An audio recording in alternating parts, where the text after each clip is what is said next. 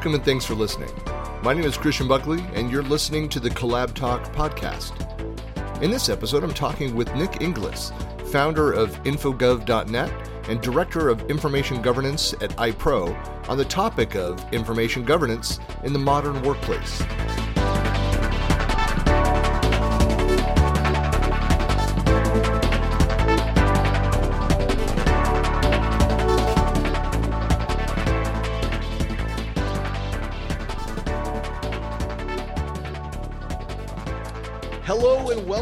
Another episode of the Collab Talk podcast, where we discuss the convergence of technology, business productivity, and collaboration culture. I love the cultural side, Nick. It's it's my favorite Nice. So my guest today is Nick Inglis, uh, founder of Infogov.net and director of information governance at iPro. He is a longtime community leader in the information governance space, including his previous roles with both Arma International and AIIM International. Uh, You did some other stuff in between there, but uh, oh yeah. yeah, but we're this is a shock to everyone here. I've got Nick on. The topic today is information governance. It's amazing. I, I'm I am not capable of It's a talking about anything else. It's That's true. That's true. That's all I know. It's like you could be a bot, Nick. Uh, for Well, all I I- know. Yeah. I've been clanging this bell for quite some time now. I mean, back I mean, I got to know you back when I was clanging the bell of SharePoint governance. And you know, Which eventually- I'm still battling that away. In fact, I did I do a governance. I don't think there's a week that's gone by where I'm not writing a blog post or article or something on governance. I'm still, you know, I'm still preaching the good word. Microsoft is still solving problems while they create problems. And No, know, no, it's- Nick, Nick, it's not. It's they're opportunities. Opportunities. Creating problems. They're creating opportunities for partners and MVPs and experts out there. Exactly. So there are still plenty of opportunities in the governance space. So it's, but I've taken it up one level from the SharePoint world and into overarching governance across organizations. So I haven't gotten to see you at as many events as uh, I used to when we were both living in in SharePoint world all the time. Yeah, the, well, the last time I saw you, so I went out and keynoted for the ARMA conference, and that you yes. were one of the organizers of that event. And you know, it was a great event. It was my was first time in. Nashville, by the way. That was your first time in Nashville. And what I a fun city. And I didn't get outside to see the city because, Oh, because I was in that massive. you're so busy. no, well, that Oh, the Gaylord. Hotel- Oh yeah, yeah, the Yeah. Gaylord. I mean, it it could have its own like orbiting satellites. It's so Yeah. big. You It's a never need to go labyrinth. outside. Right. it's a labyrinth as well. It's like you're going through, you know, a, a hedge maze, and eventually you find yourself back where you started, never finding the exits to, uh, unless you're looking to check out. In which Right. case, they're done with you. Go. make, it- make it very easy. No, it, yeah, no, I, I did like in between, like wandered a bit, just exploring, looking, and finding things. So it's just it's massive. So it's It- it's one of those things where you can have multiple conferences going on, and you'd have no idea. And so you Yeah. have to, yeah, and there were there were probably four conferences going on while we were there and i mean it was it was as though we were uh, isolated in our own little section of the the area but what a what a great place to hold a conference though it, it was because it has everything. Again, you don't need to go outside, and therefore I didn't. So I got Yeah. an Uber from the airport and an Uber back to the airport. and the amenities were wonderful there too Yeah. But yeah, it's fun you know place what, what I love about doing events like that, where it's not a you know my my world has largely been the Microsoft ecosystem, and the SharePoint Yeah. you know world and stuff, is that doing more and more of these events where they're not focused on that one technology platform and getting those other perspectives. Now, of course. Yeah. My background, you, you probably remember, it's like I, I spent half of my 30 year career doing non Microsoft technologies. I, in fact, I wrote three books over on the IBM stack. i was going to say there there's a whole career you had before you entered the microsoft space I just interviewed somebody around like the DevOps space, and uh, Yeah. well, actually, somebody you know, I just uh, did an interview with uh, Mark, with Mark Miller. oh yeah i haven't seen mark in a while but I- i, love that guy he's Yeah. great So we're talking about like his, you know, moving over to the DevOps space. I said that's kind Yeah. of where I came from. I went from what is we're now calling the DevOps. You know, so I did, you know, worked on software configuration management and and, and building PMOs, project management organizations. Anyway, that's how I found my way into SharePoint. Yeah. and into that space. And, you know, but these principles around governance. So I was, I, I, yeah. my first governance team that I ran for a shared services organization inside of Pacific Bell. I actually yeah. worked for a shared services org called Pacific Telesis Shared Services or PTSS because you have to have an acronym. Right. That is quite the mouthful. Because I mean, you have to have the acronym because no one wants to say that all day long. But that was still back in the three ring binder days. So that for me, that was the or the mid 90s. Uh, but yeah. that was my first experience of reading about and learning about corporate governance, IT governance, yeah. and actually running healthy change management, you know, uh, uh, efforts within a large enterprise. Yeah, and it was it wasn't until you know years later when we started to realize hey there seems to be still a governance gap that's occurring between corporate governance and IT governance. And it's not it's not the the organizational stance that's within the corporate governance. And it's not the technology that's within the IT governance but it's the actual assets the information that's going through those systems how it's going to be organized the policies around it from a records perspective, from an e-discovery perspective, from a privacy perspective, getting all of that into a single organizational information perspective. That, in a nutshell, is what information governance is all about. Well, I mean, what? Why are those there? Those gaps. I mean, there's so much content yeah. out there. I mean, the community we're constantly talking about this. Why is it so gosh darn difficult for organizations to get this figured out? Like so what is what is maybe maybe frame it for us? What is the state of information governance? yeah, the state of the state of information governance is is coming along quite nicely. So the first thing we need to know is we didn't start you know really diving in and building information governance as a concept until you know really 20 2008 to 2012 it was really growing in terms of the the underlying thoughts. Um, so it's that was just a handful of people, maybe 50, 100 worldwide at that point that were just talking about this concept. And then it it really just has grown from there. Now there are, you know, hundreds of thousands of people with information governance in their job titles around the world. Um, it's a true profession now. So it it it has been it has grown uh, really in response to the growing needs of organizations as they deal with the greater and ever greater influx of information into organizations. You know, there as as more and more information is flowing into organizations, organizations are are struggling more and more to figure out how to even know what they have at a basic yeah. at, at a most basic level. You know, that's actually knowing what you have was a key aspect of my early days experience yeah. with governance because of the cost of storage and the oh. performance oh. of those tools to be able to access that that content we were constantly because my half of my life was so i started in the data warehousing data mart world of yeah.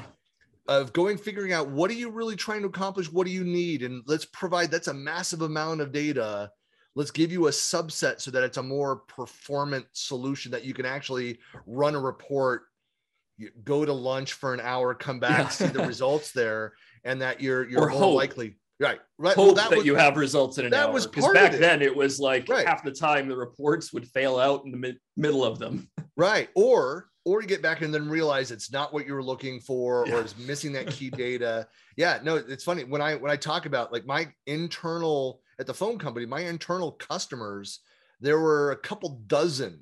This, it's a phone company. It was all of California yeah. and Nevada. You know, Pacific Bell, all of that, that. That at the time they got acquired yeah. by. I was there at the acquisition by Southwestern Bell. Then they bought AT and they're now under all under the AT and T brand. But yeah. essentially, the the the Texas group, the Southwestern Bell, that bought up the world. Uh, bought Ameritech in Chicago and Southern New England Telephone in Connecticut and all that. Anyway, yada yada. All the bells. Right. So uh yeah, all our base are us, all, all your base yeah. are us, whatever the phrase. Yeah. All so the, all the post breakup of the Ma bells, you know, they so eventually came that, back together. It was uh, so much of my time was exactly that. Like what are you trying to achieve Yeah. with this?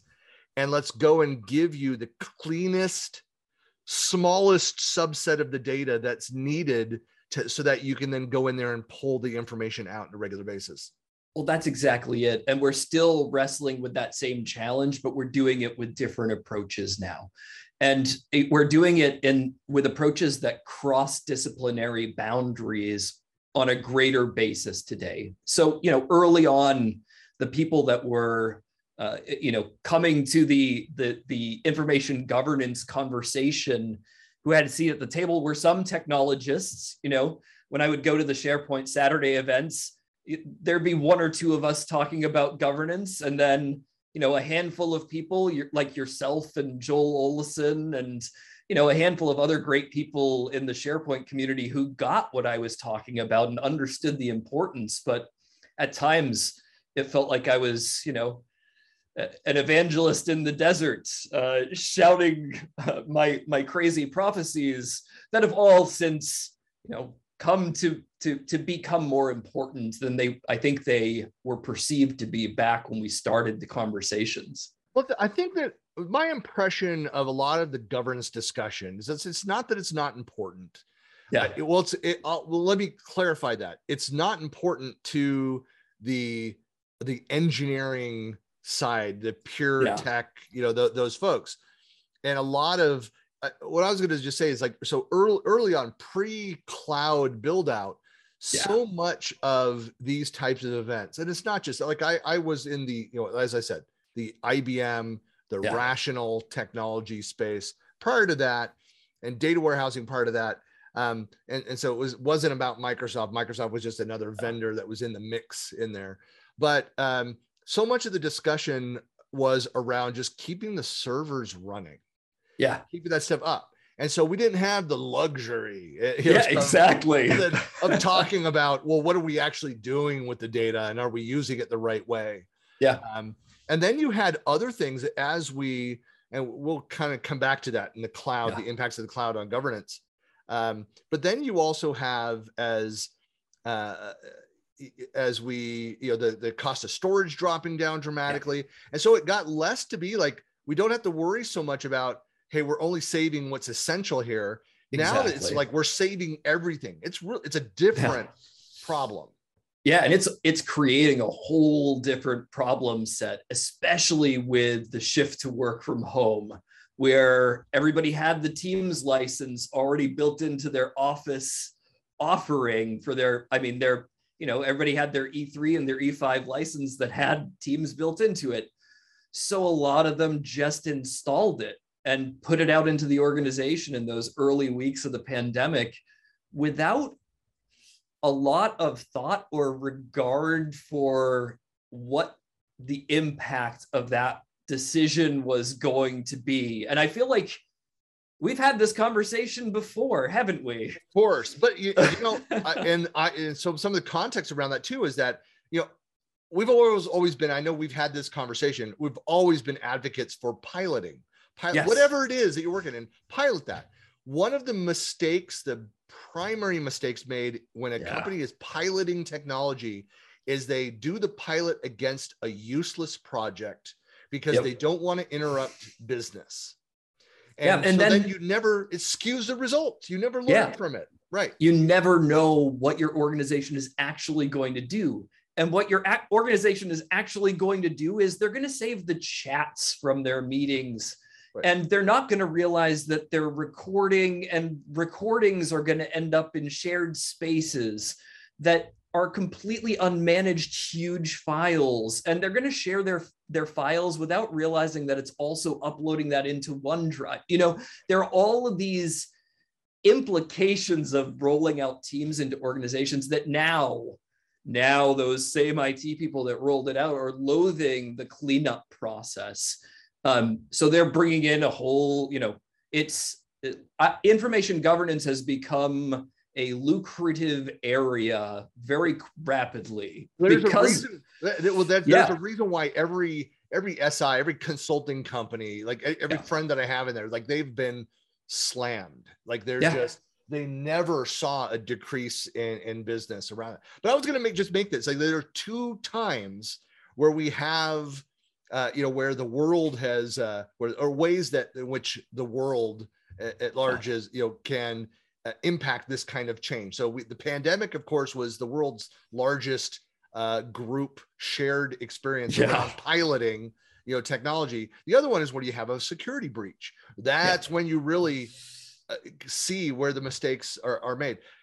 So here's a question. So it's yeah. also in, in addition to security breaches, it's also litigation and e-discovery. And that's that's where why I'm at my current employer. You know, uh, I'm at iPro and they are an e-discovery vendor seeing the benefit for their clients in the information governance realm. Because if you clean up the information up front and do the work proactively, e-discovery becomes a lot easier and less onerous and costly.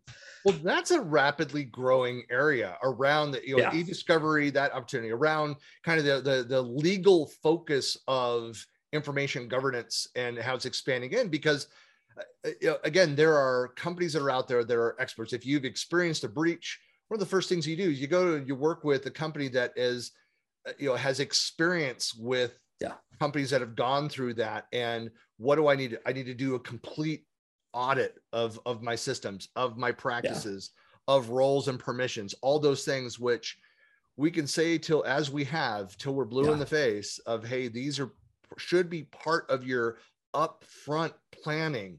Listen Exactly. to the people who have been through it before. It's like but that takes time. That costs money. That's a lot of effort. We'll And- deal with that when we when we come to it and at iPro, so we end up working. i end up working a lot with the partner community. So it's you know the the I'm not I can't say their names, um, but a lot of organizations that do post cyber incident uh, cleanup, understanding, analysis, and recovery work. They use our software to do that because if you're doing information governance work, it's pretty easy to use that same type of technology to do cyber investigations. Um, and it's easy to do that, you know, after a cyber investigation is, you know, uh, let's not have this happen again. Let's learn the lessons and then apply and, you know, do information governance the right way on a day one forward basis. You know, we can look at the past and see bad practices. Most most organizations don't have the capacity to look backwards and solve those past bad practices.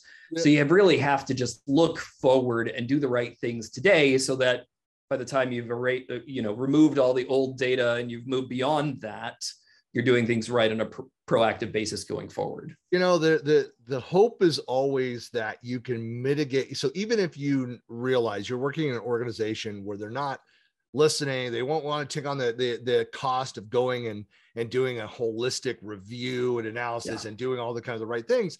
And so there are ways that you can mitigate you know as you get into the granularity of this your solution in different areas things that you can do. And your hope is just that if there is a breach if there's something that's out there that you know we you've mitigated as much as you could that you can minimize what that cost is. Yeah. the reality is there's data that's out there around this around on the security side. I know that's a little bit off topic but uh, the the fact that the you know the the dollar cost per e- employee impact is like 10x to small to mid-sized companies than it is for the larger enterprises because they have other protections in place I, I've shared before that. So I had two clients the last couple of years that had um, the ransomware um, security Ah. issues. One of them that said, you know, screw it, we lost, you know, some data and some things out there, but they, we're not paying it, and we just kind of went and rebuilt and restructured. The other one was they end up paying it because they they it was a a known issue they Mm. were in the process of redesigning and fixing it and they got hit they got hit right then. at the worst time. And uh, and so they had to, to, to pay that. You know so having like seen both sides of that and had conversations like what they went in there. And and yeah. and so yeah that's where again it a lot of times that's all you can do in an organization is just is mitigate and be prepared. Yeah. and here's what like because no one wants to pay the bill of what it costs to take the time to go yeah. and do the the right take the right steps up front. And and reduce the the risk threshold by reducing the surface attack area. Or you know instead of just going surface attack area as a whole start to identify potentially risky information. The obvious one here is pii personally identifiable information so at ipro uh, this is something that I, i'm constantly talking about because again working with post security teams this is something that they just are are doing a, a lot of work around is you know go in do a pii assessment understand what personally identifiable information is available on the organization's uh, systems and then you know mitigate that risk in whatever that risk mitigation strategy would be the, then the next step is automating that process with the rules from the project so that you know, it used to be that we would just do these PII and privacy type projects every couple of years. We'd find it, we'd mitigate the risk, and we'd. now we have tools. like a fire drill. Yeah, you know. Yeah, yeah, exactly. It was like shredding days, except we'd have privacy days. That's and right. now, yeah. now we have tools that can just do this on an automated basis, and that's that's been a lot of my work at iPro lately. Yeah, but a lot of that too. I mean, even if you have. Uh, uh are we too overly reliant on those tools and if we're not having that that that level of conversation because in my experience a healthy governance body has somebody at the table that represents that perspective yeah. and ask those questions about everything that we're doing whether it's making a change bringing a new tool in shutting down retiring an old one reorganizing yeah. part of the business constantly going in there and then also keeping up keeping up with what's happening out industry wide to say like hey we've not really approached we've not thought about this or there's changes that are happening part of our business we're working with europe hey there's similar standards that are being brought talked about in on the african subcontinent over in australia. How does that impact the what we've put in place? It's a it's a it's a moving target. It's not like i don't we you don't have the luxury of looking at it once or twice a year.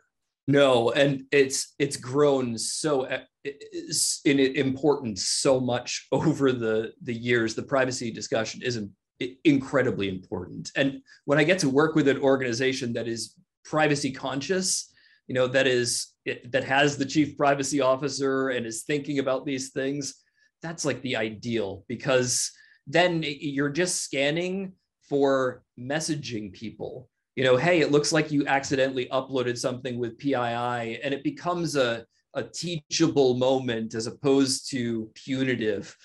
Um, but most of the time, what we're doing is going through large troves of information to find the, the potentially problematic PII. And yeah, that's that type of work.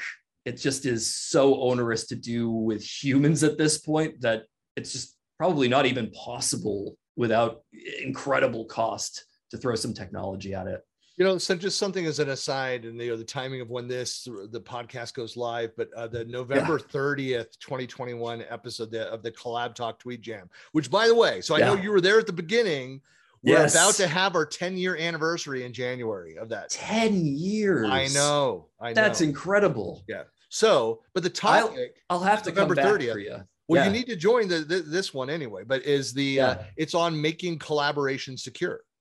So it, it's it, I mean it's an important topic. I think we're going to get the uh, the information governance side of it, the systems, the security side of it. So it's going to be the full spectrum that we'll kind of address around that.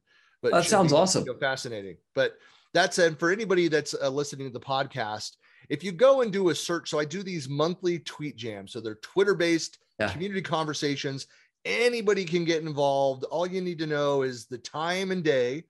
And so this one, November 30th, you know, it's generally the second half of the month. But if you go out on Twitter and search on the hashtag collab talk, you'll see a lot of the, the dialogue going on there. And it's, we ask seven questions and then we wait for the responses. And one of the things that I love about this, eh, like on a topic like this, is so many different perspectives so many stories, links to other resources, to methodologies, approaches for mitigating some of these risks, things that are out there. It's just going to be a treasure trove of best practices. And well, I guess what's the and new ideas. mistakes not to make. Yeah, yeah. to avoid. Right. Yeah you hear a lot of war stories as as folks are chatting there. You do. But uh, yeah no i mean it's an important topic. I know that there's um you know what is the state of from a, a government perspective like what we're doing. You have gdpr in in europe. Like i'm familiar personally like south africa yeah. prior to covid was working on something. I'm not sure how things have slowed down. Um, you know australia it was working on a standard. Other countries other regions coming up with similar standards around the usage of pii and and yeah. other core data. What's happening in the us exactly. What is happening in the us that, no i was so asking the question but yeah. I didn't mean to laugh so... and throw it off you know.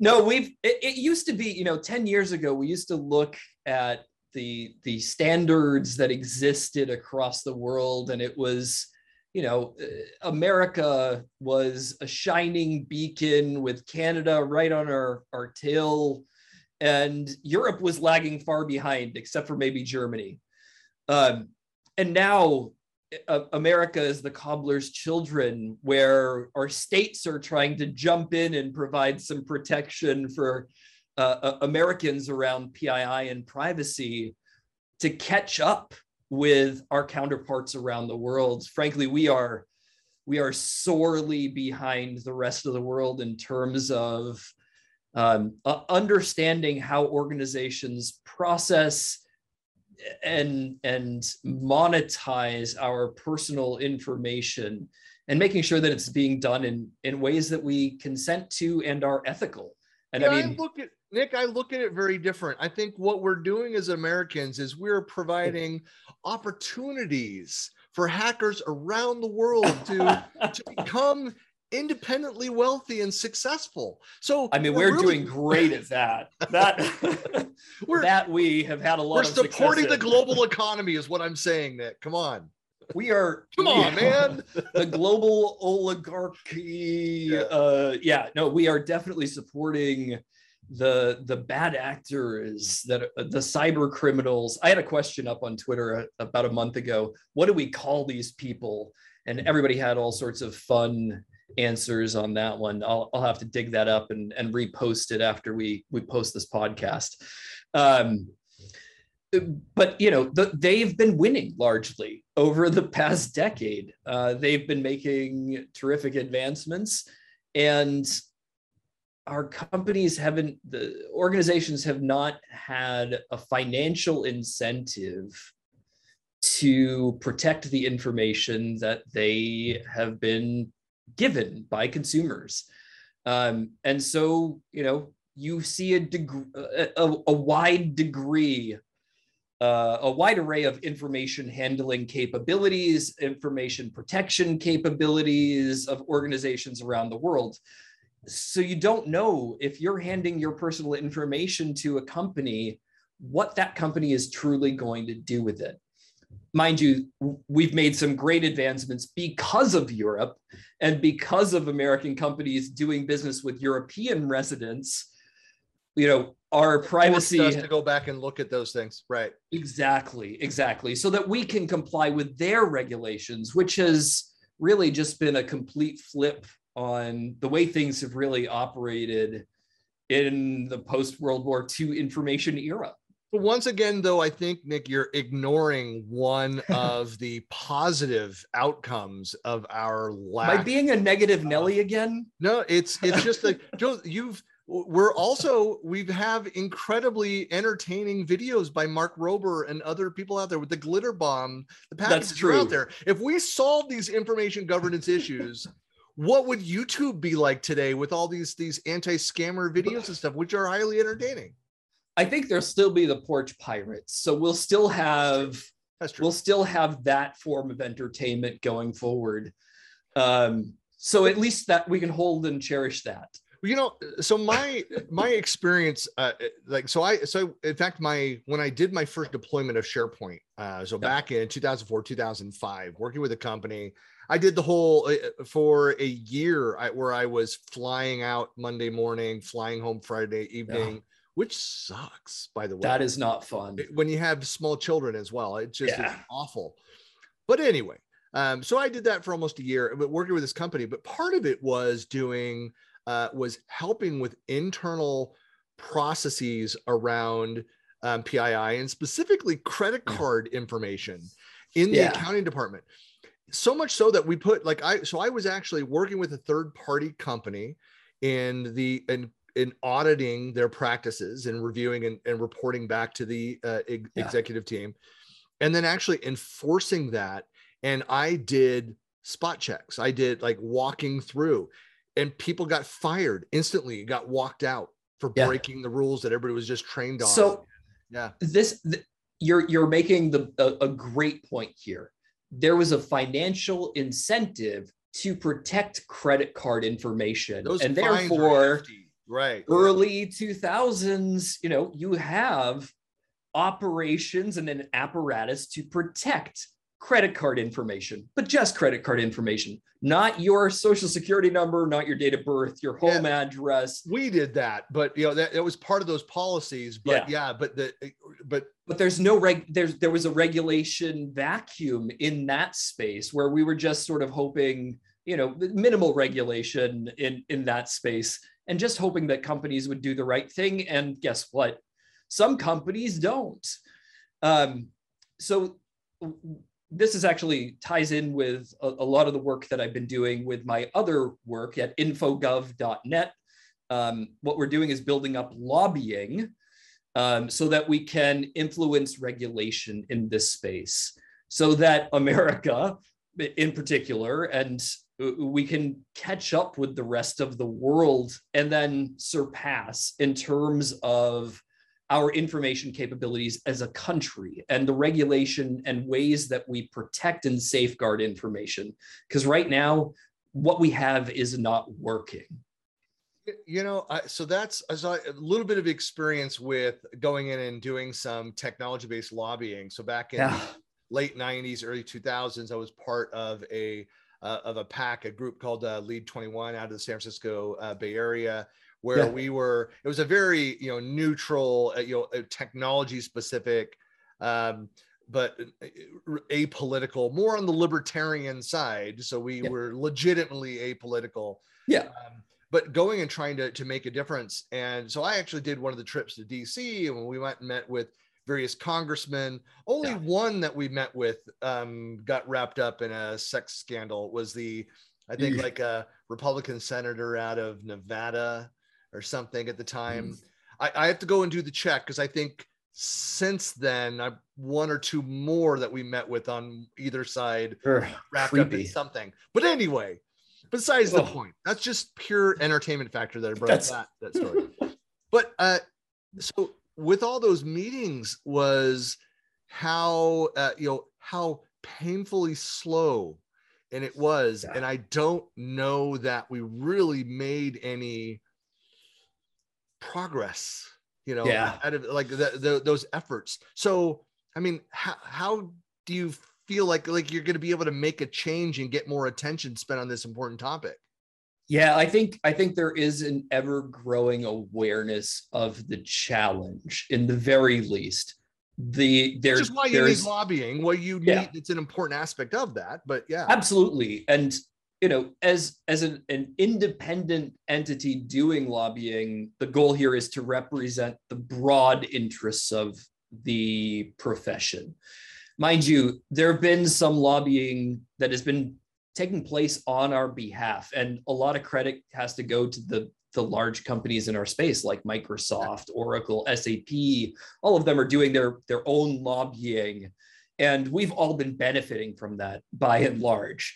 Um, but the goals here are to make sure that this isn't, you know, when we get federal privacy legislation, federal legislation around safeguarding information um, that is meaningful that it, it won't just represent the interests of the ultra large corporations, but it'll also represent the small, independent, mids uh, up to mid size and mid to mid large uh, vendors in the space that are building solutions and uh, you know regulation needs to ensure that it also doesn't stifle innovation. Right. Uh, and there's a lot of innovation that happens in the information space, and regulation has to be even-handed in that regard. Yeah. Um, you know, an end state that I would love to see is an overall rating available um, so that you'd be able to know a company's capabilities around information handling before or uh, you know when they're asking you for information there's an independent grading or rating of their information capabilities so that you know the safety level and the, the amount of trust that you should be granting to that company as you're handing over your personal information. Hey, Nick, I'd love to talk a bit more about these lobbying efforts. I'm getting some sound degradation, but since we're right at the end, uh, I think we could push through. As uh, one last comment is that we we uh, we seem to only hear about the lobbying being done by the big tech companies, but people seem, at least it's my perception, just people are getting more involved. They seem to be becoming be becoming more aware of these lobbying efforts, which is a good thing. Uh, but people need to know uh, what's being advocated, certainly in their names, but also uh, you know collectively to make our voices, make sure that our voices are being heard, and that's an important part of how lobbying should work. I'm thankful that we've had the large companies doing lobbying, but what we need to have is, you know, a, a broad uh, broad representation there of both uh, software and consumer. Um, and really, an ideal state would be uh, an option, a, program whereby, as you were, a company was asking you for your personal information, there'd be some sort of independent rating of their information safety capabilities. Yeah. So that you would know uh, at least at a high level, the amount of trust that you should be placing. Um, I'd love to see that as a, a, great regulatory outcome someday in the future. Yeah, that I mean, it should be easier, and then and then you could also then you know filter your communications, and you know if there's uh, you know a company that doesn't have the rating or doesn't have like that coding embedded within their communication channels, that you just don't allow that traffic through. I mean, there's you know that that idea too is that hey i want to you know or that we could just treat anyone that yeah. doesn't have that rating differently and have other protocols in place yeah i mean i, I there yeah there's got to be something there. I mean I, all, all i know is that we we i think to, i think all of these are potentials. It's great having you and i know there's a lot more we could talk uh, go in depth on this topic but uh you know that's we'll we'll have to uh, come back and and uh, dive into another aspect of this topic at another time but really appreciate you being here christian it's been an absolute pleasure talking with you and thanks for inviting me on. It it, it means the world to be able to share this with you and it's great seeing you again my friend. Hey nick it was great catching up. We'll talk soon. Much respect. All right i'll talk to you later. Talk soon christian. Bye.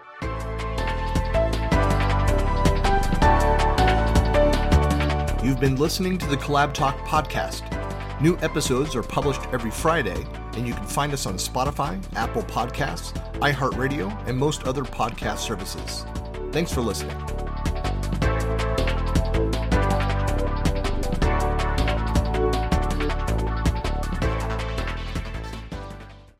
Hungry for more great content? You have to check out the Shift Happens podcast. I'm your host, Dux Raymond Sy, Chief Brand Officer at AvePoint and I sit down to chat with top business leaders and IT professionals about their most challenging modern workplace projects. Tune in to hear real life advice from industry peers on making plans and pivots, casual conversations exploring the latest trends in collaborative Microsoft 365 technology, and easy actionable strategies to make organizational change happen. Subscribe to the Shift Happens podcast today, available on all major platforms. Can't wait to see you there. Shift Happens Podcast.